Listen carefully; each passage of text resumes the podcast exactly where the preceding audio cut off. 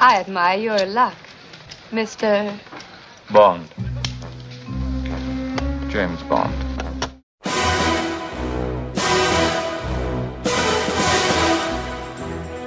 This never happened to the other fellow. For your eyes only, darling. Whoever she was must have scared the living daylights out of her. What of you? Hello and welcome. You are joining us at a brand new podcast as part of the Optimism Vaccine roster. This is for your ears only, episode 001, uh, which, if the branding is not given it all away already, uh, that should let you know this is going to be our James Bond podcast. We're going to be looking at all things James Bond. Uh, going through all of the movies. Uh, who is we? We is myself, Jack Eason, and also Jake Tropila. How you doing, Jake? Hey, I'm doing just fine, Jack. How are you doing? I'm doing pretty well. I'm excited to, to do this. Um, I guess we should start off with a with a disclaimer, which is that we we actually already recorded this episode once before, and then due to technical hijinks, um, which I'm sure were the Russians, um, that that file was was definitely not usable. So uh, we're we're gonna have to run through this again. So this that's just a disclaimer in case at any point in this podcast we end up cajoling each other to try and say things. That's because I know that you know we each know someone said something good the last time, and we just want to get it out there again. It's not that we're just have conversations like this generally. We don't actually finish each other's sentences that often. Um, Yeah. So, but but just let you know, we're blaming the Russians because that's very much on theme with with James Bond. Uh, certainly in the '60s, it's also uh, very much on theme nowadays. So it's kind of bringing everything around full circle, kind of completing it, letting you know that James Bond is still very relevant. Um, so we're we're going to go through all of the James Bond films. That's a plan, and we're going to Yeah, go through yeah. film at a Yeah. time. Yeah, Mhm. so uh, so basically, I did some math, and uh, we are officially 26 o- uh, months away from the new James Bond film, which is set to be released in November of 2019. And I thought, hey, there's the same amount of months as there are James Bond films. Let's record a podcast each month and review all of the James Bond films before the new one. And Yep. Jack uh, was on board with the idea immediately, so here we are. I'm I'm glad to finally have my own podcast spin-off from the Optimism Vaccine, and the the overlords there have commissioned this to go forward. So we uh, fooled them. They're gonna. They're gonna. They've caved to our whims. Yes. um, Yeah. So yeah, yeah, that's that's the plan. We got this. So hopefully you will consider this your one shop stop for James Bond chatter. We're gonna go through, let's say, every single movie, probably you know the official ones and some of the less well uh, received kind of uh, other ones that appear throughout the years. There's a few of those. Yeah. Um, so yeah, we're, we're gonna go through everything. So and in the we're meantime, doing you Mhm. yeah, we're we're doing all the the 24 official EON productions. We're gonna do Never Say Never Again, and we're going to do the 1967 Casino Royale. Uh, we will not be doing the 1956 or whatever Casino Royale starring Oh, the- Barry yes. Nelson because I have not 54. Yeah, there you go. Because I uh, honestly have not seen it and don't really have much care to. No, it's it's I, it. does no, I've not seen it. And honestly, yeah, the, for anyone who doesn't know, the the original screen adaptation of James Bond was on uh, NBC television in America on an anthology show called Climax, which did like hour long. Uh, dra- dramatic episodes, each one uh, and into a distinct play, and one of them was an adaptation of, of Casino Royale that Ian Fleming pitched in on. And in James Bond was played by Barry Nelson, as Jake mentioned, and he was an American secret agent who worked for the CIA, but it wasn't the Central Intelligence Agency, it was the Combined Intelligence Agency.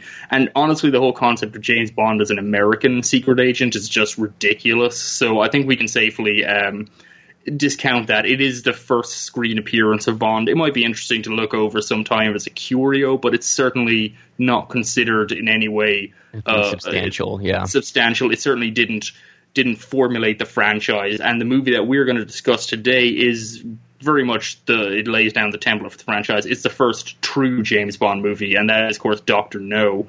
But uh, before we get into that, Jack, let's uh, talk about our history with the franchise. So, uh, growing up, when did you discover James Bond?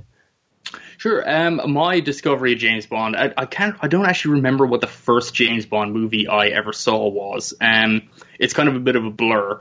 because uh, I'm old. I think is probably the, the true answer to that. But um, I always have, I have a weird recollection or connection of James Bond Christmas for whatever reason because Irish television is a very odd entity. Uh, growing up, I had two TV channels in Ireland. My parents would never shell out for like satellite cable television, and honestly, looking back, I don't blame them. So I had two TV channels in Ireland, affectionately uh, nicknamed Poverty One and Abstinence Two. Um, although they don't they don't really uh, run with those anymore. It was actually RTE One and, and Network Two, which are state run channels, and um, they they run all manner of things. They import a lot of American, British, Australian television. I saw TV from all over the world growing up, but um, in Chris at Christmas time, it would pretty much just switch over to just movies all the time because Christmas in Ireland seems to be typified by no one going to bed and everyone staying up very late and going to mass at weird hours of the night and then just hanging around and drinking. And uh, sounds about right. Yeah, yeah, it's pretty. It's it's uh, honestly, I recommend trying it. You can you can skip the Catholic bit. I mean, the going to mass is kind of its own thing. But um, as part of that, just films came on all hours of the day and night, just all kinds of things, and among them every single every single Christmas for my when I was growing up certainly um, were late era Roger Moore and the Timothy Dalton Bond movies. They would always come on. Uh, Living Daylights, License to Kill, uh, Moonraker, and A View to a Kill, which is I, am gonna guess A View to the Ki- A View to a Kill is the James Bond movie I have seen more than any other James Bond movie. Um, it's an interesting yeah, one. A weird one. I guess they were the most. They were the newest at the time, so I guess they were the most desirable. This is like pre Gold Goldeneye coming out. Oh yeah, and uh, and Pierce Brosnan is Irish, much like yourself. So I bet that was an interesting time to have uh, that. A that was a good one. Representing. Yeah. Yeah, yeah. There was much talk of that. Well, you know, politically, what does it mean when James Bond is Irish? But uh, I, I don't know. I guess we'll we'll get to that in Goldeneye, which is way down the line. We're going to go through these chronologically. So you know, let us build up. We're gonna we're gonna pick up steam as we get to a better idea where we're going with this. But yeah, yeah. I, I, grew up watching you know uh, Timothy Dalton ones and the Roger Moore ones have a really special place for me. From there, when I watched them as a kid, really, I really was really young when I saw them first time. I started. A friend of mine was also kind of a, uh, into them. We started renting them. I think like honestly the early Sean Connery Bond movies, which are rented on VHS after seeing these so many times on TV, they were probably the first older movies that I ever watched as a kid, like from the 60s. I wasn't mm-hmm. exactly mm-hmm. watching a lot of old movies. Yeah. So that was pretty much my introduction. It was really, for me, growing up, weirdly enough, like it was really Roger Moore and Timothy Dalton, and old Roger Moore and Timothy Dalton were the were the definitive Bonds. Um, so that's that's broadened out. But uh, you had a very different entry point for for James Bond. Yeah, so I'm a little bit younger and I'm a little bit more American. Um, yeah, rub it in. My, my first experience with James Bond was actually goes back to uh, 1997, where a neighbor who was my best friend at the time uh, introduced me to the N64 video game GoldenEye 007, which I've probably logged hundreds of hours into uh, playing it, um, mainly the multiplayer mode, which is just so much fun and uh, this was my first real uh, introduction to anything Bond related, and I loved the game.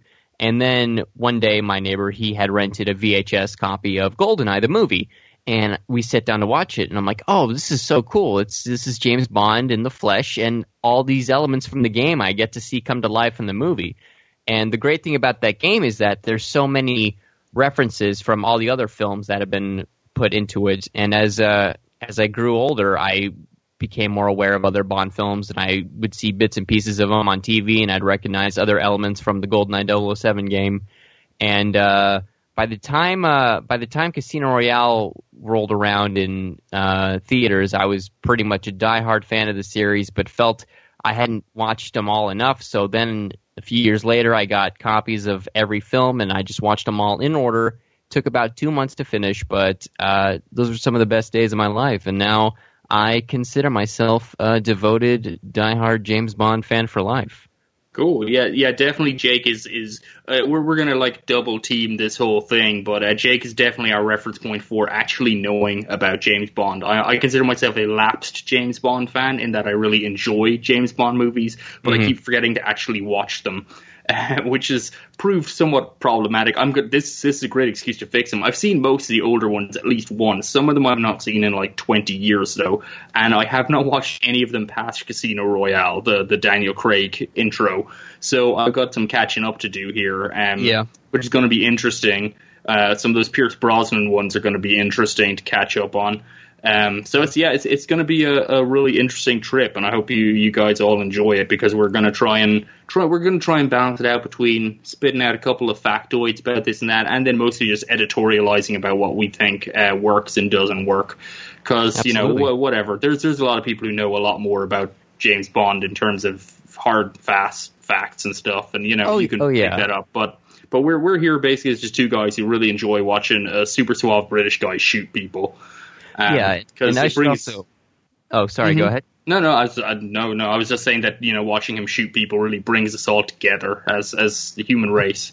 James Bond will Absolutely, unify us all. Nobody does it better, baby. And That's uh, it. and I just want to say that um, uh, as far as the franchise goes, you know, obviously everyone has their films they love, uh, the films they don't love as much, films they like, films they barely tolerate. Um, and I certainly have my picks of those, but I feel with James Bond, it's the only series I can really I can I can sit down and literally watch any of these movies any day of the week, even if it's ones I don't like, because there's still something to them that I, I find fascinating and exciting. So uh, yeah, so this will be interesting to revisit because some of these I literally have not seen in years. Some I've seen within the past year. Um, Jack, you'll be happy to hear that one of them uh, coming up relatively soon could be considered an official James Bond Christmas movie. So uh, we'll we'll be excited for that when that gets here. That that will be an interesting one. Um, Yeah. Yes, for for sure. So, um, I guess starting off, let's let's just talk about Bond himself because Sean Connery is obviously considered the the archetype of Bond. He was the first, aside from Barry Nelson, who we're not probably ever going to mention ever again because That's- whatever. And that's that's a wrap on Barry. That's Barry. Sorry, Barry, you're out of the picture.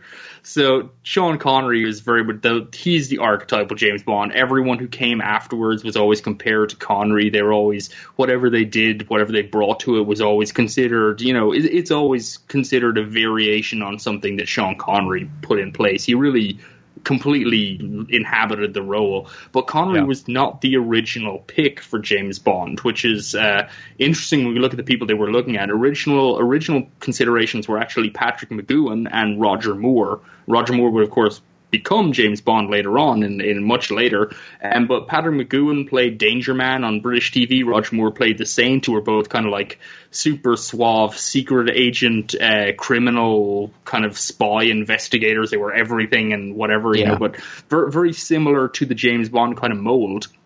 And But uh, they were- Mc- mhm. McGoohan would go later go on to do The Prisoner, which is an outstanding spy series. Yes, You've absolutely. never seen that. Oh yeah, you know, if, you, if you've never seen The Prisoner, watch all the Bond movies, but definitely uh, counterpoint them with The Prisoner, which is one of the most unusual TV productions. I think I don't know how the pitch meeting for that movie or for that TV series went, but I'm glad they I'm glad they went along with them because it's pretty amazing. But Yeah. um, so so those guys were originally considered uh, the original choice apparently by the producers, which blows my mind a little bit, was Cary Grant, who makes a lot of sense in terms that Cary Grant pretty much is real life James Bond as a man who just basically rocks a tuxedo and just looks super suave all the time. But he, He would have been he would have been 58 years old at the time that Doctor No was being produced, which is a, a year older than Roger Moore was in A View to a Kill when everyone was complaining about James Bond being too old. So yeah, and, the- and I can sort of justify why they would want to go with him because at that time, the closest film that really felt like a Bond film would be Hitchcock's North by Northwest, which Yes. is a, very much a lot of the uh, world hopping, grandiose um, action sequences that you would commonly find in a Bond film, except here that's just sort of put an ordinary man in the middle of it all. And It's so, yeah, true. the idea is to make him a super spy with all these gadgets and guns and stuff. Yeah, it, it makes it makes sense. Cary Grant very much like it, it make sense in your head, but then 58 years old. I mean, Grant looked great for his age, I'm sure, but that was a. It, I'm glad they didn't go down that route. Uh, how many movies could Grant have gone in for? Admittedly, uh, they they did actually part of hiring Sean Connery was because he was would agree to a multi-picture deal where uh, Cary Grant would not. So um, I guess they were they were forward thinking enough to, to let the Grant thing go. Um, Ian Fleming, of course, wanted Christopher Lee to play James Bond, his cousin, uh, the great Christopher Lee, uh, who would go on to become who he'd play a villain later on in Man with the Golden Gun. That's Um, right. So Christopher Lee would be he'd be a really kind of like. I mean, he could do it, I'm sure, but he he seems a little like he'd be like sinister James Bond. It would. I'm not sure that would be a great idea. Yeah, with Lee, there's just sort of this kind of undercurrent of menace that he mm. always seems to carry with him that I don't think would work for any Bond role, but certainly perfect for a villain, as we'll come to find out. Definitely, yeah. So, so these these were the things. So Sean Connery was eventually chosen. Apparently, Connery was a little rough around the edges as an actor. He was a bit of a, a wild child, kind of. Um, I'm not sure Connery's upbringing, but I think he was probably. I don't know if he was working class or not, but he wasn't. He certainly wasn't uh, kind of in line with James Bond's persona. So it was Terrence Yeah. Young who directed Doctor No, who apparently coached Sean Connery, took him to his his tailor and barber, and took him to casinos and taught him how a dapper gentleman, a well bred person would would behave and act. So, Yeah. and that, that's kind of interesting. Is Terrence Young really had a lot of uh, influence on this first film, um, directing it. He also apparently was responsible for a lot of the humorous elements, the kind of the self effacing kind of sexual innuendos and things, because he felt that playing James Bond completely straight would be would kind of distance an audience wouldn't work. It would seem Yeah. he'd seem either lewd or just couldn't be taken seriously. Um, which I think is is probably a fair. You've read some of the Ian Fleming novels, correct? Oh, oh yeah, I've I've read all of um, Fleming's novels. Oh wow, okay, all Yeah. of them. Mhm, Oh man, yeah. okay, good, good. That's that's really Yes. that saves that saves me some homework. Um, but I, I feel like Ian Fleming, from what I know of him, uh, he sounds like he, it always struck me that James Bond was kind of like wish fulfillment, and he, like Ian Fleming always felt like a little bit of a. He just felt like a guy who wanted to be James Bond. So I, I kind of understand Mayor Terrence Young's idea of making it more a little bit more jokey to kind of deliver the content. I feel like do do Fleming's books have a lot of sense of humor to them? There are actually yeah, a few bit of lines uh, here and there that uh, will make you chuckle. Um, some of them are either Okay. horribly ra- racist or sexist, as is Fleming's want. That- but yes. um, but yeah, but Bond, Bond's very much of a, a no nonsense bruiser in the novels, and it's been Mm-hmm. men- it's been mentioned before. But uh, if you're familiar with Timothy Dalton's work on screen, those are generally accepted as the closest to Fleming's Bond. Yes. Okay. Dalton's So, performance. yeah, and that, and that makes a lot of sense. I, f- I feel like you know, as we move forward, I think definitely part of what Connery brought to the role was that kind of that that you know quip that would come with with offing someone or whatever, really laying the groundwork for the wonderful '80s masterpieces of Arnold Schwarzenegger and and Bruce Willis, where you know killing someone Yeah. is just a joke, a wonderful And- learning experience for young children everywhere. Yeah, and he. But the thing is that Connery is is so. Rewatching this, I was really amazed at how well Doctor No holds up, but also at how fully formed Connery appears. Because you mentioned that like he had to sort of be trained and tailored and groomed, and like just in my head, I'm imagining Connery circa Zardoz showing up to audition for James Bond, and he's tailored to be the suavest, coolest mofo on the planet. But the way Connery does it, it's his first film, but you you really get the sense that he's been Bond for several years now. He's just makes Yeah. it so easy to watch. Oh no, no question. Uh, yeah, he's he's like I said, he just completely inhabits it. I like to imagine that Jane, that that Sean Connery, uh, that the Zardoz red underwear outfit, that Sean Connery owned that, and he showed up to multiple auditions in it, and still succeeded as an actor. Um, that's my little my little fantasy that I like to to bring out every so often because you know it's what makes us different. It's what makes us special. So that's mine. Um, but we'll, I suppose we, we might as well let's let's get into the movie. So we're talking Doctor Dive right No. The, the year is 1962. This is, um, as I say, it's not the first Bond story. Uh, Casino Royale, I think, was the first James Bond book, but that had been adapted into that TV show, so that actually the rights lay with someone else. So uh, Eon Productions could not go with that. This Uh, so was they had the to- Mhm. the si- this was the sixth novel in Fleming's series, which is an interesting starting point. Yeah, so so a little bit a little bit in, but um, they pretty much they they really as you said, this movie really holds up really well. And I suppose what's interesting uh, that that was one of the first things I noticed is how much of what is considered canon James Bond, like the the really the defining elements of James Bond movie, how many of them are immediately on display in Doctor No in those opening like a real James Bond movie Mm-hmm. set their tone and their their kind of franchise is, is set in like the first five minutes of every movie. And this movie has it. It opens with the scene of action that's gonna you know with the three blind mice.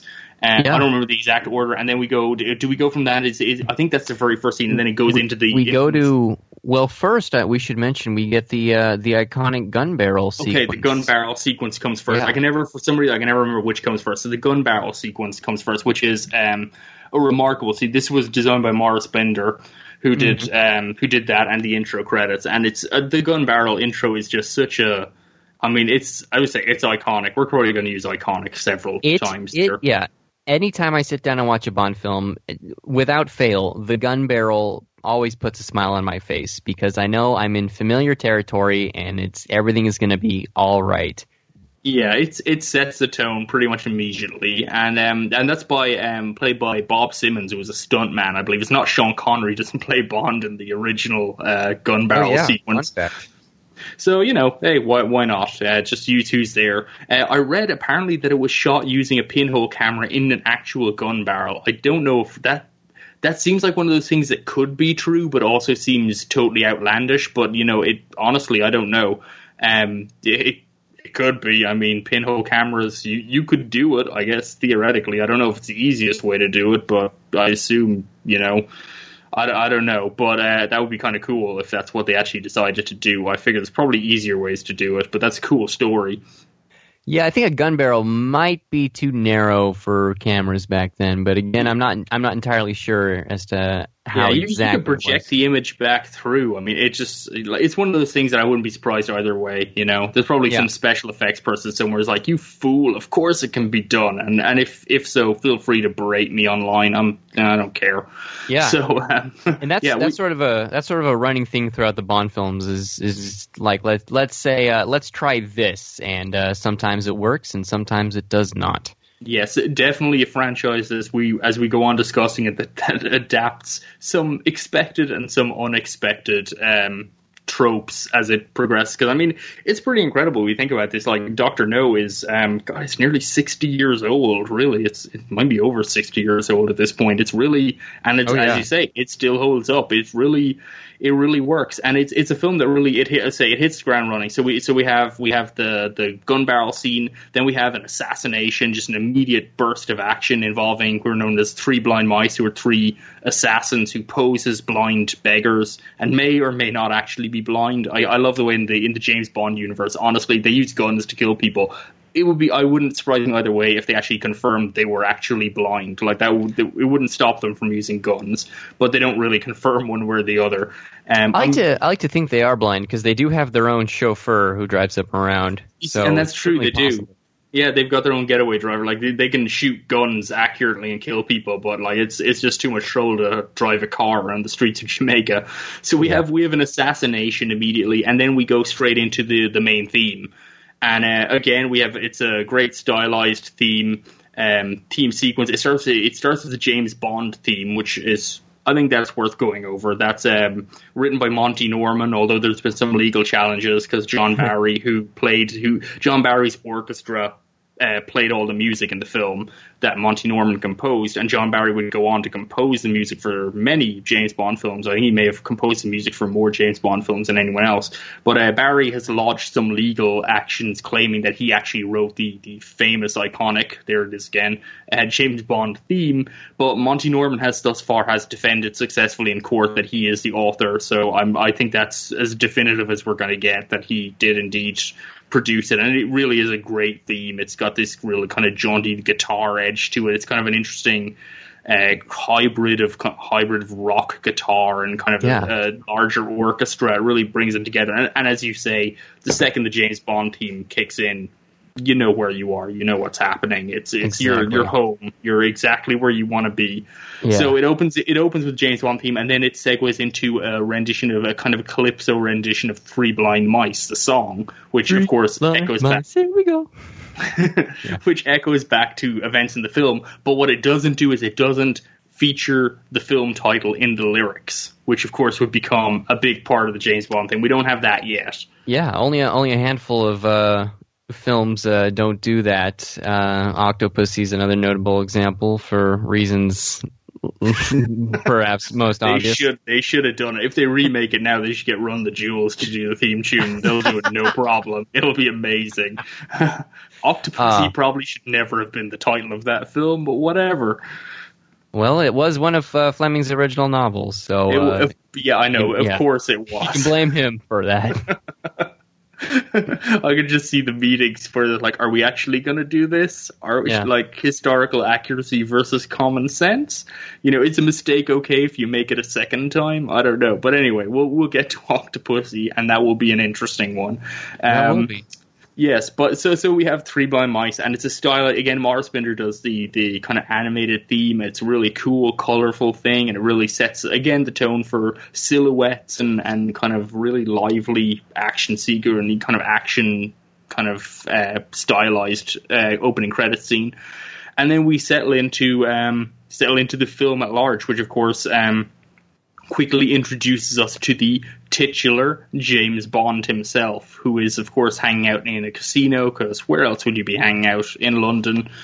Um, but actually, what's what's interesting, I suppose we we, we look at this because I will go through the cast and people later on. But actually, what we first meet in in in the casino is actually um, a lady named Sylvia Trench, who is played by Eunice Gayson, um, and she is has she she earns the the amazing honor of being the first woman that James Bond sleeps with in the entire franchise. What an incredible honor! Uh, but she also is actually she recurs she appears in in the next movie. She's almost like she's James Bond's girlfriend for like two movies, kind of, which is an incredible honor unto itself that she could hold down James Bond and his his absolutely heinous libido for that long. Not that she actually does, because he sleeps with several women in between. But yeah, Yeah. why why dwell on these things? It's the '60s, whatever. Yeah. So um, so Everyone we was meet- safe then. yeah, it's great. There was nothing wrong could happen. So it was it was um we meet Sylvia Trench and she's playing baccarat at the at the casino and um she she's introduced a man who is comfortably beating her at every hand of baccarat and she she asked, introduced herself as Trench Sylvia Trench to which the man she's talking to introduces himself as Bond James Bond. Yeah, Which is- let, l- Mhm. this. Let me just say, in the history of all of cinema, no question for me, this is the greatest introduction of any movie character ever. Is It's- it's tho- those three words. Yes, no, it's it's a great sequence. I mean, you definitely. I think this is up with all the the most famous, like Orson Welles' introduction of the Third Man. You know, this is just one of those absolutely iconic sequences, and it's it's kind of interesting because obviously Bond, James Bond, has gone down in the lexicon. That's the way James Bond introduces himself. But it's interesting because he is actually riffing off the way that Sylvia Trench introduces herself, who's not exactly the most uh, remembered character in the franchise. So um, kind of kind of an interesting an interesting thing, and I, I didn't really realize that till rewatching it this time that there's um, he's he's kind of she sets the tone, I guess. Yeah, Um, he's he's sort of it's sort of an almost sarcastic res- remark back to Yeah. her how she says her says her name. And and it worked, it really works. And then weirdly enough, he gives her a business card that has his name and a phone number on it. Which do secret agents even have that? I, I Mm-hmm. and, really and pres- presumably his address and how to break in when he's not there. That's true because she she totally breaks into his house and plays golf in one of his shirts, which seems a little rude, honestly. Getting, I mean, like fair enough, you know, if you're up for it, cool. But I mean, like she takes his clothes and everything without, you know, uh, I don't know. It's, things times have changed. That seems a little bit over the top. The isn't it like I mean the movie trope is that the shirt is for the morning after. Uh, she's she really just goes she oversteps it, which which is kind of cool. That that his first his first girlfriend, quote unquote, air quotes, manically in the sky, um, as we try and project some kind of feminist edge on the early James Bond movies, which will be something of a chore. um, that uh, that she's forwarding enough to just do whatever she wants. So uh, that that brings us to James Bond. Um, he's dapper, he's suave, he's he's cool. He works for MI6, which is the uh, I didn't actually realize this until recently. I didn't realize MI6 was actually is actually the British Secret Service. Um, Oh, yeah? I, I never I never got past MI5, which is national security, and MI6 is one higher, which is Secret Service. And I like to imagine that there's an MI7 that deals with extraterrestrial affairs, and then there's an MI8. I guess MI8 would be the next one, who uh, is just a group of Anglican vicars that try and spy on God. And I want that. I want that to be the setup for for English and and the Anglican vicars. They just they they they're constantly trying to get warrants for a, a wiretap on God, and of course Ah. they can't because that's really difficult. But they keep just like say, feeding rumors to the politicians, like I've just heard word that God may not save our gracious Queen, and they they immediately give them more money to investigate. That's not followed up in the James Bond series. That's entirely my own theory of se- super secret British Secret Service agencies. But Bond is down in MI6, which is actually a real thing, but Yeah. uh, probably not entirely as real as James the James Bond version. He's uh, But he- yeah, he's an MI6 and he's a commander in the uh, British Navy. Oh, he's oh, there. You go. So he's, he's Yeah. still lonely voyages at sea. No wonder he gets so much tail when he's out on land. Jeez. Okay, actually that makes sense because he does a little bit of action in a boat in this one, so he knows his way around. Yeah, Good yeah, for him. Makes perfect sense. takes perfect uh, all time together. A lot of work went into this. So um, the the opening assassination happens in Jamaica, which of course is a British colony. Um, drops communication. It was a, a British agent. So James Bond is brought in immediately, and I guess we'll we'll go through uh, some elements here, which are again immediately established in the franchise as recurring elements. We have M, played by Bernard Lee, who is the the head up of MI6. He's uh, the commander who gives James his orders. But just before he goes in to meet M, he of course meets Miss Moneypenny, played Right. originally by Lois Maxwell, who is kind of, I guess, James Bond's foil. He's the one woman that he. James Bond pretty much jumps in bed with everyone, but Moneypenny is a different proposition. She's kind of like his his flirty kind of they, they have this thing where they, they kind of rep throw rapport at each other and and uh, but but you know it's a will they won't they kind of scenario. They both know what's going on, so it's it honestly it kind of works. It's kind of a fun little interlude. It kind of brings in a, a tone of playfulness to the series before we get down to the business of murdering people abroad. Oh yeah, they they have a lot of fun together as the series progresses, and even a few genuinely heartfelt moments between those two characters. Yeah, Moneypenny's concerned about about uh, Bond's safety, which no one else, everyone else is like, James, you've just got to do this. It's your job. And Moneypenny actually worries about him, which is you know a little bit endearing. That's true, but And really also- more more not so much his safety as to when can he safely return to the office to take her out to dinner, sort of thing. That's true. Also, Connery comes in here and he just throws his hat and just gets it on the, the hook, which is Oh yeah, Uh, super cool, and I wonder how many takes that took. That's like a Jackie Chan thing. I would like, were there special effects involved in that, or did Sean Connery just practice at throwing the hat across the room to like perfectly hook onto the? Oh, that is thing. that is a 100% legitimate lat, lat, uh, lat hat toss as far as I'm concerned. I, I, I don't want anyone to deflate the myth. That's a it's a great intro, and again, it just established that Bond is just he's just super cool. He just he does what he wants to do. Also, I think it's worth mentioning at this point in his meeting with Moneypenny how British are the James Bond movies. They are so British that I have to notice in this scene that on the filing cabinet in the back right of the shot behind Moneypenny's desk, there's just a kettle randomly on the filing cabinet. Don't know why that is. Oh, It's- always have to have your tea nearby. tea nearby. Yeah, but I, like I think it's an old steam kettle. I you can heat them on a filing cabinet. I don't know why it's there, but it's there. Um, so we'll, we'll talk about production design a little bit later on. I don't know if that was a chosen conscious thing or just one of those weird accidents, but I thought it was kind of very a very fun little element. So uh, Bond Bond goes through the door, meets M. He also meets. Uh, who, uh, we come to know him as Q, but in this movie he's Major Boothroyd. He's really a non-character in this movie, but uh, Yeah, you know, this Q is his only appearance. Um, this Yeah. guy's appearance as Q, so to speak, and he gives Bond his first uh, quote unquote gadget, which in this case is his gun that he uses for the remainder of the series, the It's- the Walther. PPK. Yeah, he's, he's, he's credited to Major Boothroyd. Honestly, he might as well be the gun man. He, he shows up and he's like, hello, you need a gun. Here is a gun. Take the gun. and then he leaves. And, like, of course, the, the role would go on. Um, the, the actor who played him was Peter Branch, who was apparently not available in subsequent films. He would have gone on to BEQ. They asked him, but he wasn't available for the next film. So they replaced him with uh, Desmond, Desmond Llewellyn.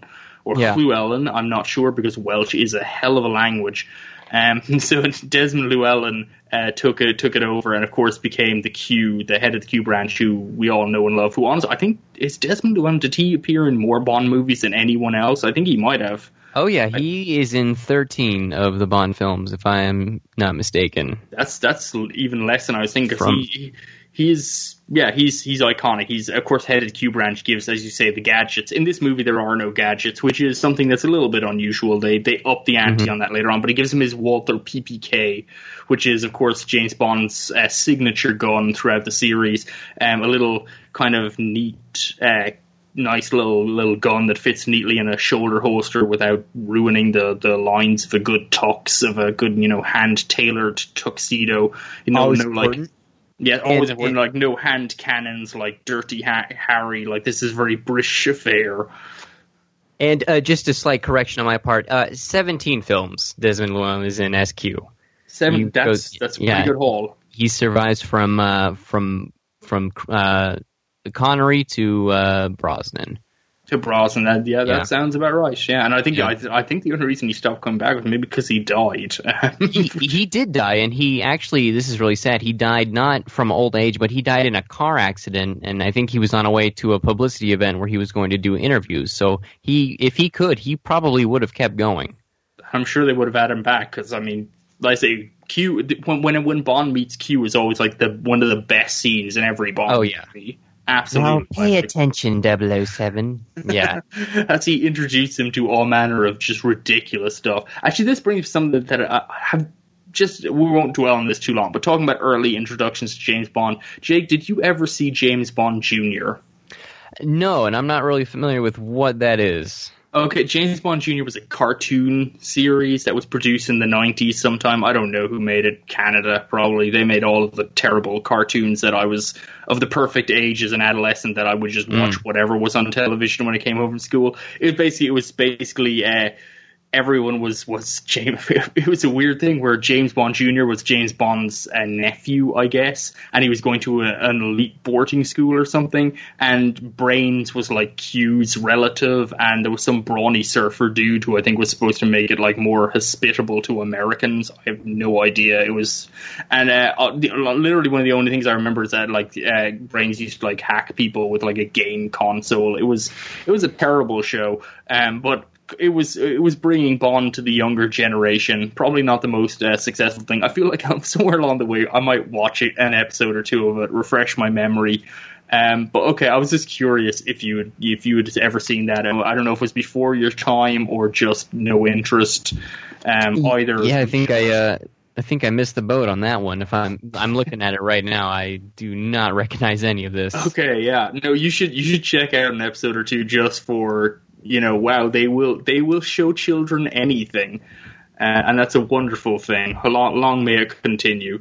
I Um, would, uh, I would be so bold as to say that uh, I think a lot of the Bond films are perfectly suitable for children. So uh, cut out the middleman and just give them the good stuff right away. That's what I that, say. that would be that would be the wise thing. I felt I probably thought I was probably really uppity and insufferable as as a teenager or as an adol- as an adolescent. I guess when I saw this because I probably had seen a number of Bond films, so I was probably probably that ass kid who's just like, oh no, that's not like in the movies at all. You don't even understand, you know. And the it's like comparing to the cartoon. I can't. Was it James Bond Jr. where they reversed the polarity of Thor's hammer? That might have happened in that show. I'm really not sure. That might have been another. I It was another-. Yeah, no, because literally Thor may have appeared in in James Bond Jr. That's entirely likely, but um, yeah, wha- whatever. Um, that's one. Uh, that's one cinematic universe we're never going to see today. No, no, that that has absolutely nothing and nothing to do with the major franchise. And we will now steer away from James Bond Jr. and possibly never mention it again. Um, so so where where were we? Okay, so M tells Bond something's Bond gone wrong in the Jamaica. mission. Yeah. So, but yeah, he gets the mission, and it's weird because they tell him they booked his flight to. The, it's kind of weird that's the way he says it because he booked his ticket to Jamaica, and he just tells him to go, which is kind of interesting because honestly, it's like does Bond fly business class or what? Like it just feels like you know in the future things he'd have like the British agency would have like their own military airplane or something. This just sounds like Bond just showed up at Heathrow the next morning and just got on just got on a plane to Jamaica, which is pretty much what happened because he shows up in an airport in Jamaica next, which I guess makes sense if he's And uh, yeah, and, and when he shows up at the airport, we get our uh, the next uh, time the Bond theme plays is just him strolling across the uh, airport lobby. Right, and then that that brings us into. I mean, this is really, I guess, where the film starts proper. This is, uh, you know, the the layout. We're not going to go through all the plot at this point, but this this introduces. We're immediately introduced to. Uh, we catch a glimpse of a mystery man who looks to be tailing Bond, uh, Yeah. who turns out to be Felix Leiter, who is uh, our CIA operative. Uh, yeah, played is, by uh, played by young Jack War uh, Jack Lord, Mister Hawaii Five O himself before That's he right. was a big star. Right. So so Felix Wood, he's a recurring character in the Bond universe. I feel like he's kind of he's kind of inserted. I feel to just give uh, the an American touch to the the series. He's kind of like the, the Bond universe is very quintessentially British. Um. So this gives kind of Americans. Uh, America always needs for for the marketing to the the U.S. audience. There's always I think a need to or a feel that there's a need to insert an American randomly into everything just so you know, people can like go like, yeah, I was born in the same place he was, so now I can understand this movie, which might be greatly underselling Americans' intellect, but it's still done to this day where they just randomly jam Americans into movies so that people, so Americans will watch them. But um, Felix is is an interesting character, and he'll he'll come back several Yeah. Times. Um, he's, he's- definitely from uh, he. So he is in the the um, the Fleming novels, and the uh, the trouble with, with the Felix Leiters in the film series is that every time he appears, he's played by a different actor. So he's Yes. definitely one of the most inconsistent characters that we'll come across. Um, I think uh, I think this first one though, Jack Lord, I think he's the best Felix that we have. He does. He doesn't. He doesn't get a lot of screen time, so I think he really he invests kind of a quiet, kind of cool through the few scenes he has. And of course, he shows up. He's originally posited as maybe being a bad guy, and then James Bond meets up with his chauffeur or a guy he's collecting at the airport. But of course, James Bond has already figured out that no one's supposed to collect him at the airport. So this chauffeur is cool, a bad guy. So, and but we don't know where Felix fits into the equation just yet. So Bond is taken in by the chauffeur, and uh, the chauffeur tries to kill him because he's actually Doctor No agent. So Bond, this is our first, uh, well, our, our third death or so of the film because we have two assassinations of the British agents at start. So this, um, this, this agent tries to tries to get the jump on Bond, but of course Bond is, is ahead of him. So this guy commits suicide with cyanide capsule in a cigarette. Um, before before Bond can even interrogate him. Honestly, I, I've complained about this before. I feel like he commits suicide really quickly. Like it, he doesn't let like he, he doesn't let Bond even like let him know how he's gonna torture him Well, or that's the that's the spy world. Once your position's compromised, you got to get out of there quick. And uh, Is he a cyanide in spy, a cigarette. Uh, maybe a very incompetent one. I feel like I just feel like he was unhappy with his life before this happened, and he was just looking for an excuse to pull the trigger. I don't know. I feel like he's just in a bad place, and he ended up He working for uh, Doctor No.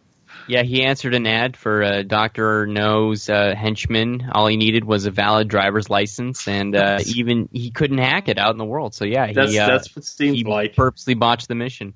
he pretty pretty much uh, like he really he commits suicide quickly, and it leads into uh, James Bond drives him back dead in the back of the car, and then he uh, he he tells someone to look after him, which I guess is kind of almost like the first quip of the film. Where, Yeah. where he, he drops back a dead body. Kind of reminds me again, as I mentioned before, like Arnie in the 80s and like Commando, where he kills a guy in the plane and says, you know, don't bother my friend, he's dead, tired. You know, that, we're, we're, I feel like Bond really laid out a lot of these templates. Um, I'm, I'm trying to think of anything earlier that treated death with such levity.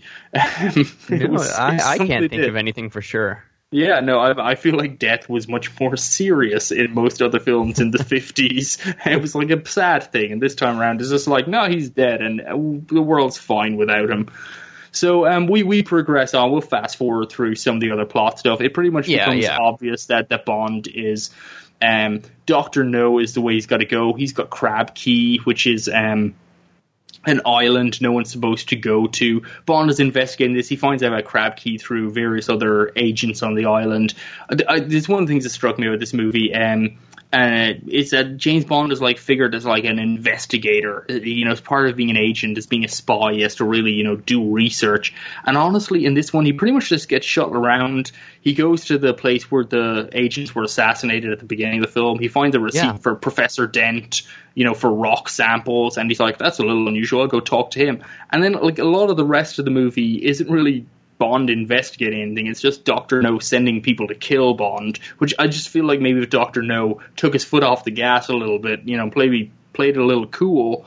And maybe maybe Bond would have taken a little more time to find him, but you know that's that's up for debate, I guess. Um, I And, feel uh, like Mhm. with the with these sequences here with Bond, I think um, you know as as big that that the series gets, I think Doctor No really has some really nice scenes of some genuine sleuthing on Bond's part. Like when he goes to his hotel room, we see him sprinkle dust on the latches of his briefcase and um, like pluck a hair and put it across the door of his closet to see if anyone tampers with it. And uh, watching rewatching this film after I've seen it so many times, I've sort of sat back and tried to contextualize my experience with uh, that of a 1962 audience, and I can just imagine like all these little minuscule things that Bond was doing back then were just felt so grand and exciting at the time. Like nobody Yeah. had ever seen such a thing. So I think that's really, really part of why Doctor No holds up so well is that it not only set this template, but it just was really original in its own right on how to make how to make doing things like that look cool.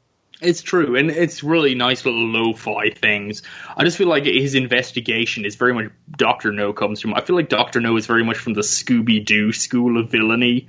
Um, we'll we'll get into him a little bit later, but like he has an island, and he just spreads rumors about the island being inhabited by a dragon and stuff like. like just just put out Ah, private yes, property sign. Just yeah, we'll we'll get to the dragon as we, progress, which is one of the weirder elements. I just feel like if Doctor No just like put on more of a normal business face, you know. It, it, there's a general rule I feel in investigation, which is if there's one place that everyone is scared to go, that's probably where the bad stuff's happening, and I feel it's very clearly signposted here. Um, but anyway, I guess the, the first main character that James Bond encounters is Professor Dent, who's an interesting, uh, an interesting example within the franchise. He's played by Anthony Dawson, who, as an interesting note of trivia, uh, goes on to play uh, Blofeld, who's one of the other uh, super villains of James Bond, probably the super villain, really, of the James Bond of the early films. Uh, he Yeah. actually played Blofeld's body. He's, yeah, he's the hand stroking the cat. He's Yeah, not- he's- he won't be the voice. because Blofeld, of course, is not. He we don't see his face for several films. He's he's uh, kind of a disembodied evil. Um, so so Anthony Dawson plays Professor Dent in this movie. He's just a henchman of Doctor No, but he would he would actually have a recurring role in in two of the later films as a as a head henchman, but kind of in the just just the guy, as you say, stroking the cat. Kind of an interesting one. Uh, Blofeld were going to be played by several other actors as it would go, and eventually they'd show his face, etc. So um, Professor Dent is, well, I guess what's interesting about Professor Dent as we as we fast forward through it, he's he's an agent of Doctor No, but is Professor Dent's death is I guess the first kind of really. Int- I guess the first crossroads of a James Bond as a character. I feel like he's there's a couple of deaths up until then. In fact, on the Yeah. way, I think this uh, he evades the three blind mice who are chasing him, and he evades them by he he he doesn't really kill them himself. He just drives better than them, and they just drive off the side of a cliff, and the And- car. yeah, the up. Yeah they have one of those great old movie deaths where once the car gets halfway down the mountain, all the windows just explode from the inside and everyone in it is burnt to a crisp. It's one of those things. Honestly, 1960s cars, just a certain amount of jostling would just blow them right up. That was just a terrible, terrible design flaw. Yeah, the, the warranty only- on those was terrible back then. It was. It was tough. They didn't fill in the potholes. I mean, cars were just exploding left and right on, on country roads. Um, so yeah, he he kills the he kills the the uh, the three blind mice. And as you noted um, earlier on uh, when we were talking about this this previously, uh, Bond delivers. Uh, he kind of delivers one where he drops the, the, the henchman back and he says, you know, take care of my friend who's dead in the back seat. But I Yeah. feel like, re- as you say, I think like his first real, fully formed, making light of death quip is when he, he goes up to the guy, some poor road worker who has no idea what's going on, just seen a bunch of men die in a hideous fireball, which must be a deeply disturbing thing. And then just some Scottish guy just walks up to him and just says, uh, "I think they were on the way to a funeral," and just leaves, which is absolutely must be baffling. I, I imagine just haunted that poor man for the rest of his life. He had no idea what was going on. Um, but that's how he, he so so Bond dispatches those by they're chasing him, they're they're aiming to kill him. Uh, so it's self defense. Effectively, he evades them. They kill themselves. But uh, Professor Dent is not self defense. He this this is his first Bond's first real kill in the film, and he shoots an unarmed man. this is a this is a real turning point, as you said, for the character because up until then, it's it's sort of been a, a, lighter adventure, and, and yes, we've seen some death, and and Bond has um, essentially made fun of the dying twice, but. Uh, This is uh, but this is really where audi- the, the audience is shown that oh Bond is not someone you want to fuck with, and he will shoot an unarmed man to prove that he is better than you. Yeah, it's and uh, to lay out the It's, scene, I guess it's guess cold and but just so oh so perfect and so calculated. It's wonderful. Yeah. Yeah, so so so basically, uh, Professor Dent comes in to assassinate Bond, and he shoots the pillows. Bond has set up pillows in the bed that look like a body in the bed, which I don't even know where that. That's like such a that trope is. I literally just Is- yesterday I Is saw. this the uh, earliest of that uh, example? I feel like it can't be. I feel like that's even older. Um, I just just yesterday I was watching an episode of the Mindy Project uh, that was put on my TV. I don't really watch that show that often, but the newest se- the the first episode of the newest season of Mindy Project, they had the same thing: pillows in a bed, and and people didn't realize it wasn't a person. Ferris Bueller. Throughout the years, it's just it's such a ubiquitous movie thing. So Professor Dent shoots the the pillows thinking it's Bond and it isn't and he uses all his bullets. He doesn't know that at the time because he's not as good as James Bond. He's not as battle savvy as James Bond.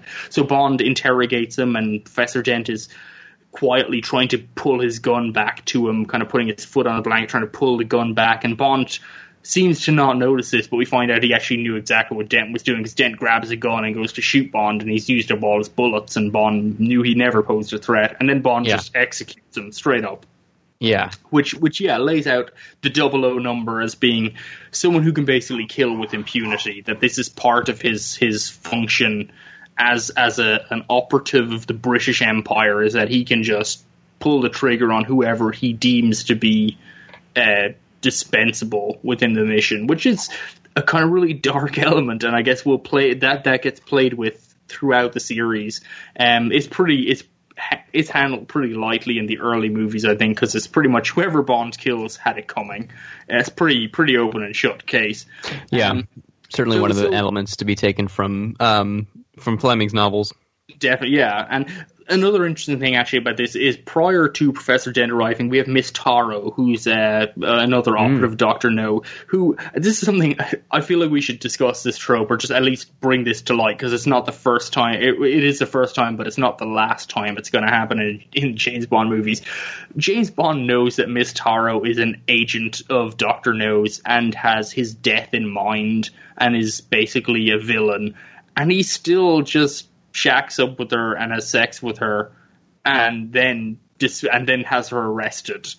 And I'm just that's ballsy a little bit. Like I feel like if you know the, if you know she wants to kill you, uh, maybe maybe don't even risk it. But no, that's not how James Bond operates. And I like how she sets up to try to kill Bond several times, and he finds his way not only through her traps, but also his way to her. And she's really sort of surprised that he made it to her alive, and figures that she has to go through with the plan. Yeah, that's that's the real yeah that that is actually a weird point that it ends up with with her having to kind of like go along as part of the mission with that she's that they're seducing each other kind of even though we clearly know they weren't. Um, so kind of a, a kind of an interesting uh, element to it. So anyway, um, I suppose at this point it's probably good we go back to Felix Leiter, who reveals himself James Bond to be a CIA agent, and he is working with Quarrel, played by Yes. John Kitzmiller, who's another American agent, um, who's I guess the film's sole African American uh, representative. Even though the film's in Jamaica, the Three Blind Mice are, are Jamaicans, but uh, this is not a film that's uh, very culturally diverse. Uh, I think we can admit. Um, so Quarrel is he's interesting. He's he sort of he actually has more screen time than Felix, honestly. Um, Quarrel is great. He's uh, he's charming. He's jovial. He it really is. And back then in 1962, to have the world's greatest secret agent's primary uh, partner be an African American gentleman is really really progressive of the era and of the time to see something like that. And I think it's in in part of what makes Quarrel so such a wonderful ally in the Bond universe. he he is an interesting foil to Bond certainly because um yeah he he he gets more fe- more screen time than Felix certainly and he Yeah. does he he really works and he works in the field. Felix really doesn't do anything in this movie. He just kind of smokes a cigarette and like says he he knows what's going on and he He's does. like, oh but- yeah, it's uh, it's Doctor No. Have fun. That's Yeah, really it, all he does. that's that's which is much which it. is really the extent of um, Felix's appearance in all of the films. He's usually uh, whenever Bond travels to a new location, generally in one of, in America, he usually meets with Felix first, and Felix says, "All right, we're tailing this guy," and then Bond will follow him, and that'll be the the villain. And Felix is never really seen or heard from again for the rest of the film. Yeah, which, which it's kind of funny that Felix is played by a different actor because honestly, he takes far less risks than James Bond. But um, so so Quarrel is is an let's say an interesting an interesting guy. I feel like the only my only issue with Quarrel will will will progress to it, but the dragon Quarrel doesn't get the dragon. I don't understand how that works. I suppose- Yeah. let, let's i mean there's a dragon later on in the movie and it's clearly it's a car like it's literally it's a car uh, with some decals of a dragon on it um, and it's like literally if someone showed up to Fast and Furious Tokyo Drift and looked at one of the cars with a dragon drawn on the side of it and actually thought it was a dragon. It makes no sense. Quarrel operates diesel motorboats for a living and he still can't recognize the sound of an engine in a car. So while Quarrel is kind of an interesting autonomous agent who is, you know, kind of on a almost on like he he like you say he works on a very level pegging with James Bond for a lot of it. He's he, he takes his orders. Clearly, Bond is in charge, but you know he's he's a you know a useful, valid operative in the field. Um, when it comes to the dragon, it's just like Jesus, you're an idiot. What is wrong with you? But um, so be Yeah. it. Can't have everything, I guess. So this brings us to. Uh, I'm, try- I'm trying to think. I guess he. We, we, we let, let's go straight to Doctor No. We might as go well to discuss Doctor's. No's Island, and we get the uh, second greatest introduction of a character in cinematic history with Miss Honey Rider, the first That is Bond right. girl. Honey Rider, which is not the worst Bond name or Bond girl name that will, will appear. It gets it gets darker, folks. Um, but Honey Rider, even James Bond laughs at her name in the movie, which is an interesting feature to leave in. But uh, yes, Honey Rider, played by Ursula Andress, who has this incredible intro where she strides in in her white bikini, which is is credited in pop culture. Uh, they they claim that the James Bond and, and Doctor No helped launch the bikini in popular culture. So uh, I guess if that's a thing, that's that's uh, very noble of them. I have no idea if that's accurate or not. Um, I don't really remember because when I grew up, bikinis were not particularly spectacularly rare. Uh, well, actually, they were because I grew up in Ireland, where it's very cold. So uh, not not so much there. Um, Yeah. But yeah, so so we have Ursula Andress who who appears as Honey Rider, who's a very uh, she's an interesting character too because we we talk about progressiveness in these in like the James Bond movies are not going to really win a lot of awards uh, for you know political correctness etc. Not the early ones. They they really they they have you know a pretty pretty limited worldview, and that that was pretty typical for the films of the time. But I gotta admit, like when Ursula Andress walks in there and she's got her knife in her belt, uh, she's collecting seashells for whatever reason, just so she can sell them. Apparently, that's the Yeah. best job she can come up with. But honestly, like Andress is such a statuesque kind of a character. She's really she looms almost over Sean Connery. I've got to admit, like in the in the establishing shots where they first meet, she looks like she could kick the crap out of Sean Connery, um, which is an interesting introduction. She's just so. I don't know, just so uh, physical an embodiment of just this kind of powerful person. It's it's very interesting. She's obviously very sexy, but I don't know. I just feel there's a very strong presence to her as well, which is uh, maybe something that's overlooked a little within the the Bond girl archetype. Yeah, I think um, part of the problem with Honey Rider being overlooked. I mean, yeah, she does have a silly name, but I agree with all the points that you mentioned. It's just that much like Quarrel, who's also a fantastic character, is that she believes in the gosh darn dragon that haunts the island. there, there's a few things. Uh, one of the other things. Where, let's let's just talk about Honey Rider. She she never went to school. Uh, with with her father, they traveled all over the world. She never went to school, so instead of in, in lieu of a formal education, she just read the the encyclopedia, and she's made it from A to T. Uh, Yeah. Which which means that Honey Rider's a woman who doesn't know what wallabies or xylophones are, and this is a woman who she doesn't she doesn't understand the dragon, but it's just well Doctor No didn't like posit that there was a yeti on the island because she would have been confused by that too. She wouldn't have known what that is. Like how do you like we're supposed to believe this woman literally only knows about the world through encyclopedias. It's a very weird quirk. They don't dwell on it that much, but it's it's a very strange introduction to a character. But uh, so be so be it. Uh, she, that that's Honey Rider. She um she has a very odd dress sense in that she arrives in in her bikini, comes wades in out of the ocean in her bikini, and then puts on a very light shirt, and then continues to wade through water. Which makes the shirt very wet and transparent, which I don't know why she bothered putting on the shirt, to be honest, but so be it. She Yeah. she obviously knows what's going on. Um, so yeah, that that brings us to uh, Ursula Andress, who is really, I guess, she is legitimately the original Bond girl, and the Bond girl will go through so many transformations through the se- series, which we'll we'll look at.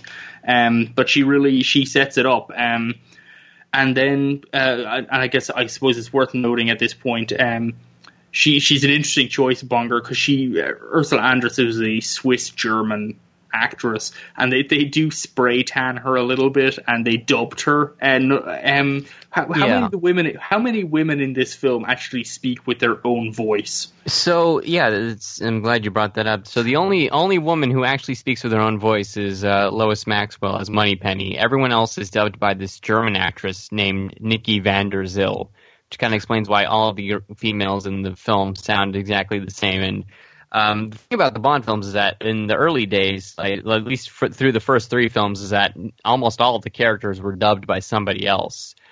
Um, you know, obviously Connery and a select few had carried their own voices, but uh, yeah, you get a lot of that weird, that weird dubbing look that the that some of these earlier films have. That uh, for uns viewers who are may not be expecting it, it would it, something would look a bit off. But um, I think the ADR uh, works really. I mean, it, it looks like it's really well done here. Yeah, it's it's No. fine. It's it's kind of a curious creative decision because you say if she's dubbed, if she's dubbed by a German woman, Andress is Swiss German, so I'm not like I don't really know what they were going for there, but uh, yeesh, fair enough. That's what they decided to do. Um, it's it's an interesting technique, but this means Miss Taro was also dubbed by the same woman. Um, right. Does that does that mean Marguerite Lewars, who who was actually Miss Jamaica, she has a small role in this film as a photographer, was she dubbed as well? Then I guess. Uh, I think she may have been as well. Yeah. I, Yeah. yeah so so that's weird. was. So so she she plays a small role as as she's another lady in this film. She plays a role. She's a, a sinister photographer who tries to take Do, uh, Sean Connery's photo, and he captures her in a scene that I really love because it's in a, it's in a like a crowded dance club, and they literally quarrel, grabs her. And starts dragging her to the table, and she starts screaming like, "Let me go! Stop!" And literally, no one on the dance floor even turns to look at them uh, which is a really damning indictment of 1960s culture, I feel, uh, without Yeah. anyone really pointing it out. Uh, and then she cracks a, a flash, an old style movie camera flash. She cracks a glass and like scratches Quarrel's face, and he doesn't even budge because he's a badass. That is Um, awesome. I yeah, just have to say. Yeah, he's he's pretty badass for a man who believes in the dragon. it's always going to Oh, come it's back always to the dragon. The, always the damn dragon. Yeah. So it's- yeah, so so they, they walk around the island. We've we've got we so still getting back to where we are in the plot. We got Honey Rider, we've got Quarrel, we've got James Bond. They're on the island. I just want to make at this point. Let's let's just have a quick talk about um, Ken Adams. I believe uh, Ken Adams did the production design of this movie, and he did. He he talks in interviews that he did the production design of this movie super cheap. He said in interviews it varies between about fourteen to twenty thousand pounds total production design for this whole movie. Uh, Yeah. Ken Adams, of course, he went on to become established as one of the great production designers. He'd later work on like Doctor Strangelove and other films. Um, the film never looks cheap. It really has this fantastic look to it. And I just I, I feel like I bring it up here because there's a great scene where they're walking and they go into like this this because they way down the river and there's this sign that that warns of danger ahead. And it's got this fantastic cartoonish kind of skull drawn on it. And it's this fantastically weird element within it. It's a very like amateurish looking sign but it fits the context perfectly. And i feel like that's something that maybe adams put together on the last minute but it just fits the tone perfectly. And then, you know, as we, we move in to, we finally meet Dr. No. Uh, Dr. No's whole pad is this fantastic hodgepodge of design elements that Ken Adams bought from just secondhand stores, and he just kind of put together this weird amalgam of, of elements. Yeah. Um, Even and- uh, even even earlier when when Professor Dent gets the mission from Doctor No to kill Bond, he meets um, Doctor No, who's at this point sort of a disembodied voice in this room, and the room is literally a chair in a corner and a skylight. And Yes. that's all Ken Adam puts in there, but it just looks so amazing and so. It does. The, the minimalism is, works beautifully.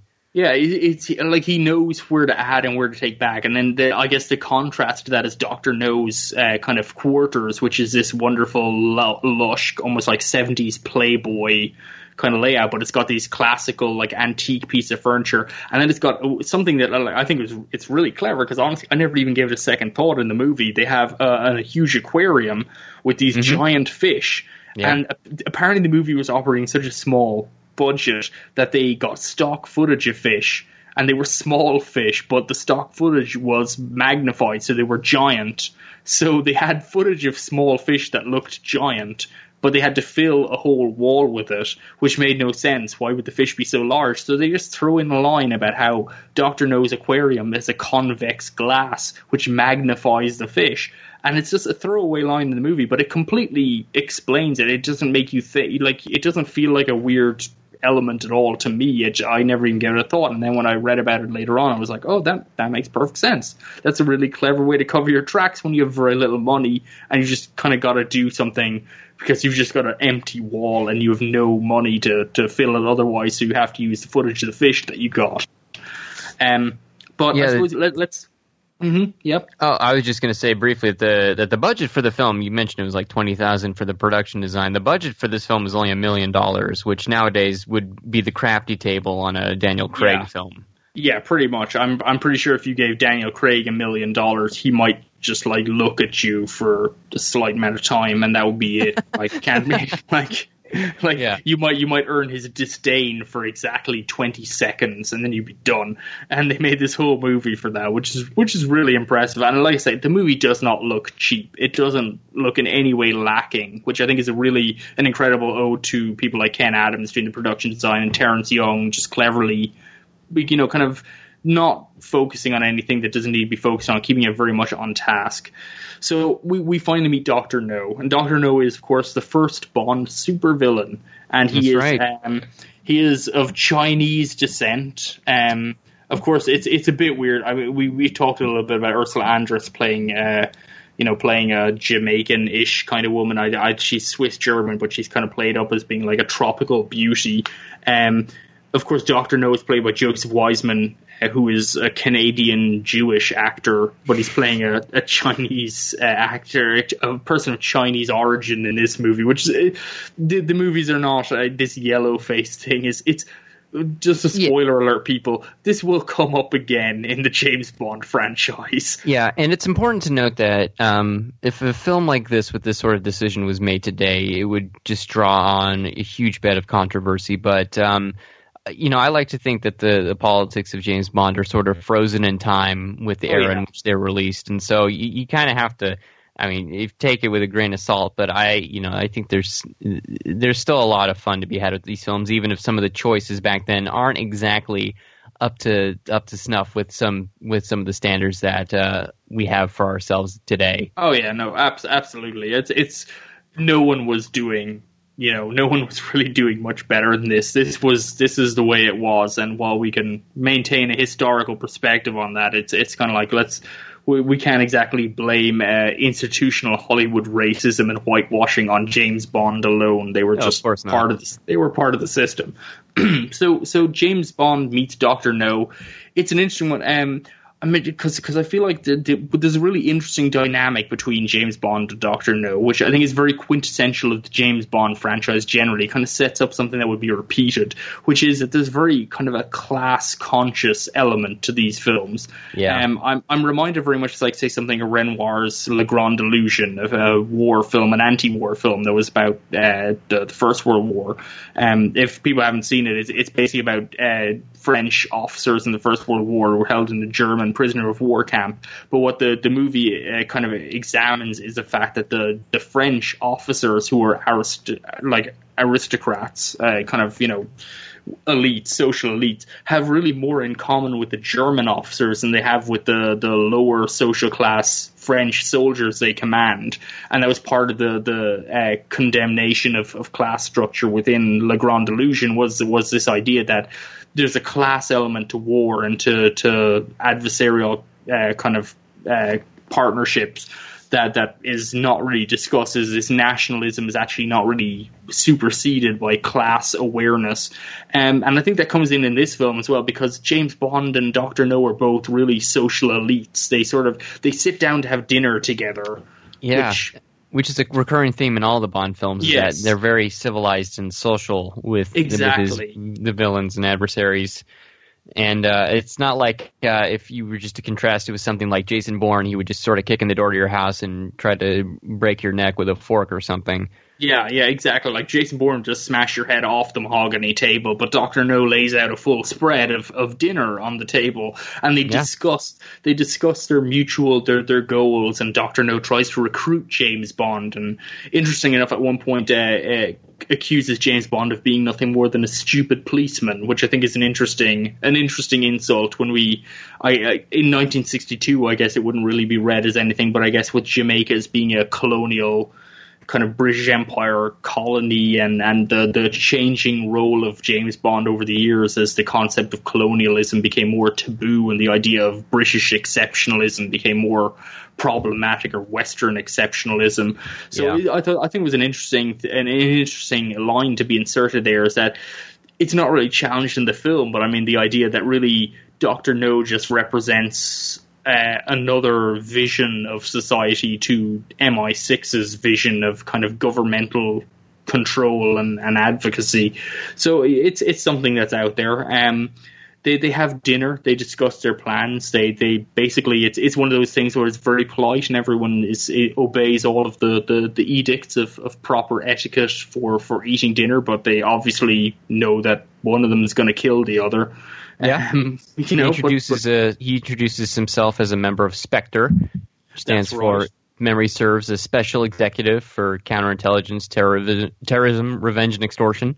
Yes, which is the worst acronym in cinema history. I think it's. I don't. I don't understand why Spectre has to be an acronym. Just Yeah, If you're gonna have a, if you're gonna have a super secret bad guy club, just just call it Spectre if that's what you want to do. It doesn't have to stand for anything.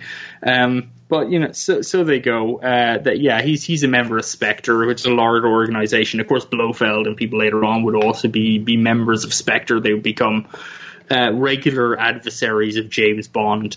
Um, and of course, Doctor No is, uh, uh, we haven't really mentioned it. The whole reason this thing is kicking off, aside from the assassination of the British agent, is that Doctor No is felling British missiles and British rockets with an atomic ray, an atomic powered satellite ray of some description. Um, which there there is no more science to be offered on that. Uh, you may invest your own interpretation of how how such a thing would work, but that's what Doctor No is doing. Yeah, there's really no. Uh, it's just more of a we have power and this is how we're showing it sort of sort of plot line. There's not Yeah. real no no seeds for world domination yet. Yeah, he's he's blackmailing America. He want he wants Yeah. to blackmail the U.S. the U.S. government for lots of money so that he can presumably build another super swish pad under the ocean because those things can't be cheap.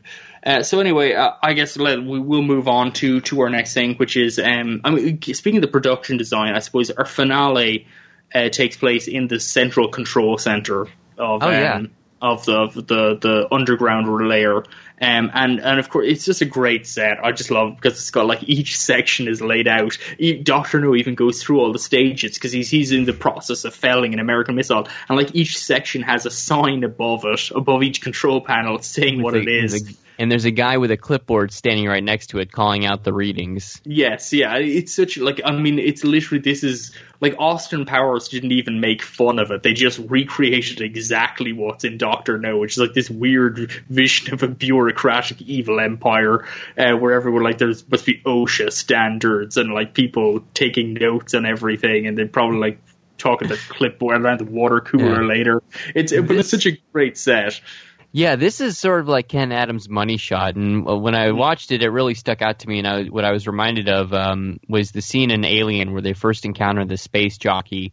It- It's really Alien is really sort of a claustrophobic film up to that point, and then they board the ship and find this this creature, and the camera really sort of pans out, and we get we get the to see the whole scope of the situation, and and that's what in just this one long unbroken take, we go through this whole set of all the all the gears and knobs and, and meters that all these people are, are reading as it goes from one end of the room to the other, and all and there's dozens of guards on control panels, and uh, so yeah, it's it's really where the budget starts to show that these films will become something grander than they Yeah, are. yeah. Yeah. This is definitely this would come in. It's interesting you mentioned Alien actually because I, w- I was reminded of Alien separately in the film because just prior to this, uh, James Bond escapes from a cell. Uh, by he escapes into the ventilation ducts of the cell, which uh, mysteriously in the movie have like water flowing through them as well as air. That's probably not how HVAC normally runs, um, but they're like the most spacious, luxurious air vents in in the history of cinema. And we discussed this earlier because I feel like like was this the first movie where uh, a hero just kind of escapes through air, air ducts? Because they remind me, I say like Alien Three. Uh, there was the guy cleaning in the huge, ginormous air duct with the fan, and he gets pushed through the fan by the alien. We don't have anything quite so gory here, but just the concept of these giant air ducts. I feel like John McClane in Die Hard would have killed for air ducts like these.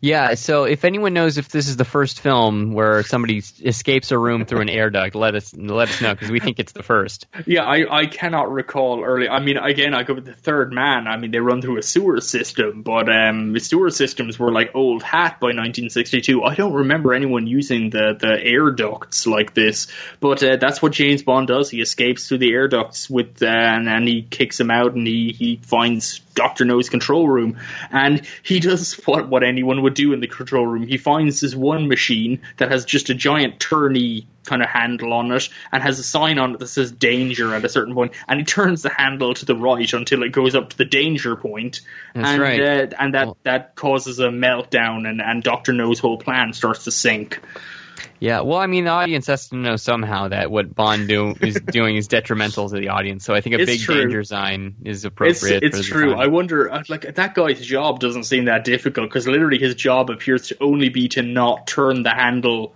too far to the right so it goes into the danger. Like that's that's his job. But but Sean Connery punches him out and just starts wheeling the, the thing crazy um, and ruins everyone's day. Honestly, it was another day at the office for everyone uh, up until this point. Man with the clipboard was just doing his job, and now suddenly uh, there's sirens going off and everything, and uh, we've got uh, Sean Connery and Doctor No face off against each other, and and it's uh, it's it's weird actually because it's it's not really it's not a big fight. It's not like a. It doesn't feel like a big event. It feels like something very frantic as everyone's like everyone leave. Like the henchmen don't like gang up. Actually, an interesting point in this movie: there aren't really henchmen in this movie, uh, which would become a James Bond staple later on. Yeah, just a few hired hands who uh, Yeah. would, would kill if they need to, but no, uh, no notable henchmen yet. Yeah, Doc- no, not Professor yet. Dent probably comes closest. Yeah, D- Dent is, and he's really he's just a he's just a guy. I mean, he doesn't really have a thing. There's no he's a geologist, which isn't really something you're like in Goldeneye, the video game. You couldn't play Professor Dent with his superior knowledge of rock formations. Uh, that that never happened. So. um yeah, so so the No and, and Connery face off, uh, and of course Doctor No has his robot hands. He lost them in an accident earlier, which they don't really make much of it either. He punches through some glass without feeling anything, which I guess is part of his his having superhuman hands. But his his robot hands are not enough to claw himself back to safety when uh, when when James Bond basically kicks him down into boiling hot water, um, and and Doctor No sinks. Yeah, there's no traction on those when he, No, when he no, comes to gripping a metal pipe. damn shame. You'd think you would have thought of that, being the, the super architect he apparently is supposed to be. You should have put like ridges in him or something. oh well, that's it. Yeah. Yeah, So- so uh, so the the whole base explodes and um, Felix Leiter comes with the CIA and they rescue Bond and Honey Rider. They and. Uh, and and you had you had some an interesting observation about uh, Honey Rider's clothing in the, I in these did. final scenes. So This is let's, something- let's hear it. This, this is something interesting. I mentioned earlier about Honey Rider has some unusual dress sense because I say she comes in in her bikini and then she puts on a shirt and then she goes wading in water till the shirt is just wet again. Doesn't make a lot of sense. Um, a weird thing I noticed watching this movie this time, and uh, answers on a postcard if you can figure out any realistic reason for why this happens. Uh, so Honey Rider is given an outfit by um, by uh, Doctor No because he, uh, like a good considerate host, he dresses his his guests for dinner, Yeah, and so he he drugs them with drugs their coffee. yeah, I don't know why he drugs them. Honestly, like this is just to buy time because dinner was running late. They don't really explain. like he's just sort of just drugs them randomly, and they wake up. It's like it's time for dinner. Who knows what happens in, in the interim to that?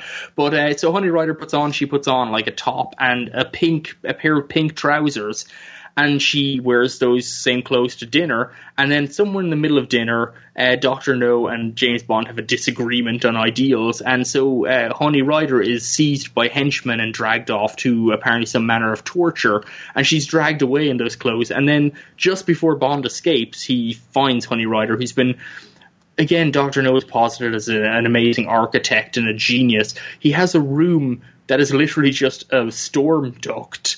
And uh, there's like a slope, a cement slope with some manacles attached to it. So apparently this was built for this very purpose. And and uh, Honey Rider is chained to this this cement ground as it slowly fills with water to a point where she will drown, which is a very odd way to do things. But what I did notice is her trousers are gone at this point, and she doesn't get them back at any point. And I just I cannot fathom where they went between her being dragged away for dinner. Her t- she's still wearing the blouse, like they're gonna drown her. It I don't know was like were the pants a loaner from like some other associate and they had to give them back and they were like well we're going to drown this lady Not with my pants, you're not. Yes, I give those back. I didn't know that was what was going to happen. So I don't really know what's happening there, but uh, so be it.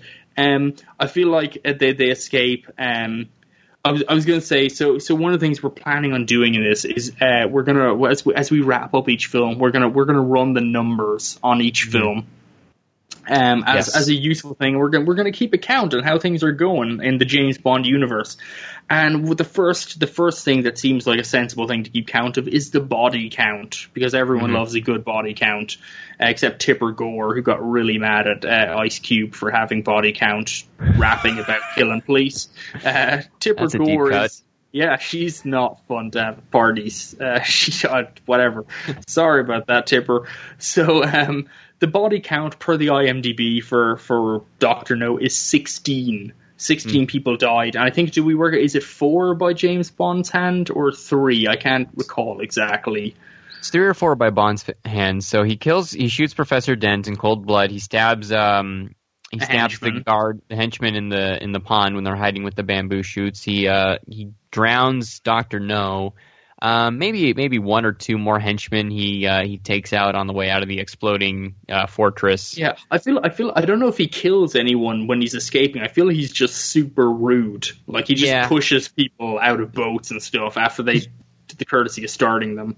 Yeah, so he like yeah he he basically hijacks a boat, knocks out the two guys on board. One of the guys is unconscious, but he doesn't fall out of the boat. And as Bond drives off, he throws his body out of the boat. yeah, yeah, that's a that's a bit of a grey area there. Um, and th- and this brings me to my point, which is the the body count of this movie is about sixteen per IMDb, where we're estimating like three maybe that Bond killed on screen. But honestly, based on the number of people running around in the complex before Bond escapes and goes away on his boat with Honey Rider, and then the whole thing just blows up, I'm pretty sure the body count is extensively higher. This is like a Death Star kind of like a, I guess, you know, hypothesizing how many people were actually still there when it blew up. We'll never Yeah. know. Um, but you know, so so be it. We we can't we can't fix it. That's just the the the dangers of working for uh, an insane madman with with plans for world domination. So uh, the next the next number we were running is yeah, it the- on us. yeah, the next number is the age difference between James Bond and the Bond girl. Because I feel this is a number that's going to go in interesting directions later on in the franchise. Here, it's actually not that bad. Uh, it's only six years or thereabouts. Uh, Connery was about 32, Andress was about 26. So Yeah. that's actually that's actually within the realms of social norms. So well, d- well done, guys. Uh, that's gonna change when we get to like a view to a kill. That's gonna Oh. change. I And think again- uh, yeah, I think For Your Eyes Only might have the biggest discrepancy, but uh, we'll we'll find out. That that that is entirely possible. And this and this again brings me back to Cary Grant was the first choice. He would have been 58 uh, to er, Andress 26. Like he literally be double her age. Um, so I'm glad I'm glad they they reined that one back in. And finally, as something that I think is definitely worth keeping count of within this film, uh, James Bond sleeps with three women in this movie. Um, he sleeps with, of course, Sylvia Trench, and then Miss Taro, who he uh, that's a weird one. Honestly, that's consent laws are just very the the, the rules of consent there are very muddled. Because I think both of them knew was like I'm gonna kill this person, but they still ended up having sex with each other. And then finally, we have, as you mentioned earlier, Felix comes to pick up the the boat that they're in with a, a boat that is mysteriously packed full of of soldiers. It's like something out of Dunkirk. Like he brought the entire British Navy of Jamaica on a tiny little tugboat. There's like 50 guys on that boat for no reason, uh, and they and they throw James Bond a rope, and he lets them tow him for a while, and then he decides he's gonna. Things are getting a little steamy with him and and uh, Honey, so he he just lets go of the rope and lets it lets it go so he can drift in the ocean. Which Yeah, that's pretty- always yeah, always, always my concern when I'm watching this is that how far do the CIA get before they realize they're not towing Bond That's anymore? a great question. I really don't like. It seems it seems like his expense report is going to be like the second rescue mission we had to launch to pick you back up again because you just let yourself drift further. Um, I don't know. These these are the things I guess James Bond can just do whatever he wants. Um, so I, I guess that does that does that wrap that up? Are there any other uh, incredible things you we haven't touched on or that you'd like to bring up at this point?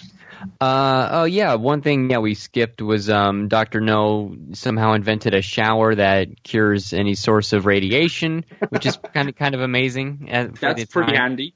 That's Yeah. pretty helpful because honestly, since the fact that, that Honey Rider and James Bond are basically just basking in radiation for the whole time, um, you know, we, we never really talked about the encounter with the dragon, which is Quarrel escapes the radiation because he just gets shot by the dragon's flamethrower because Oh, it's yeah, a car with a flamethrower, and he just stands there, which uh, again doesn't really do so well for Quarrel, the poor guy. I feel he deserved maybe a slightly more heroic death than hid behind a bush when someone had a flamethrower, which Yeah. is not that good.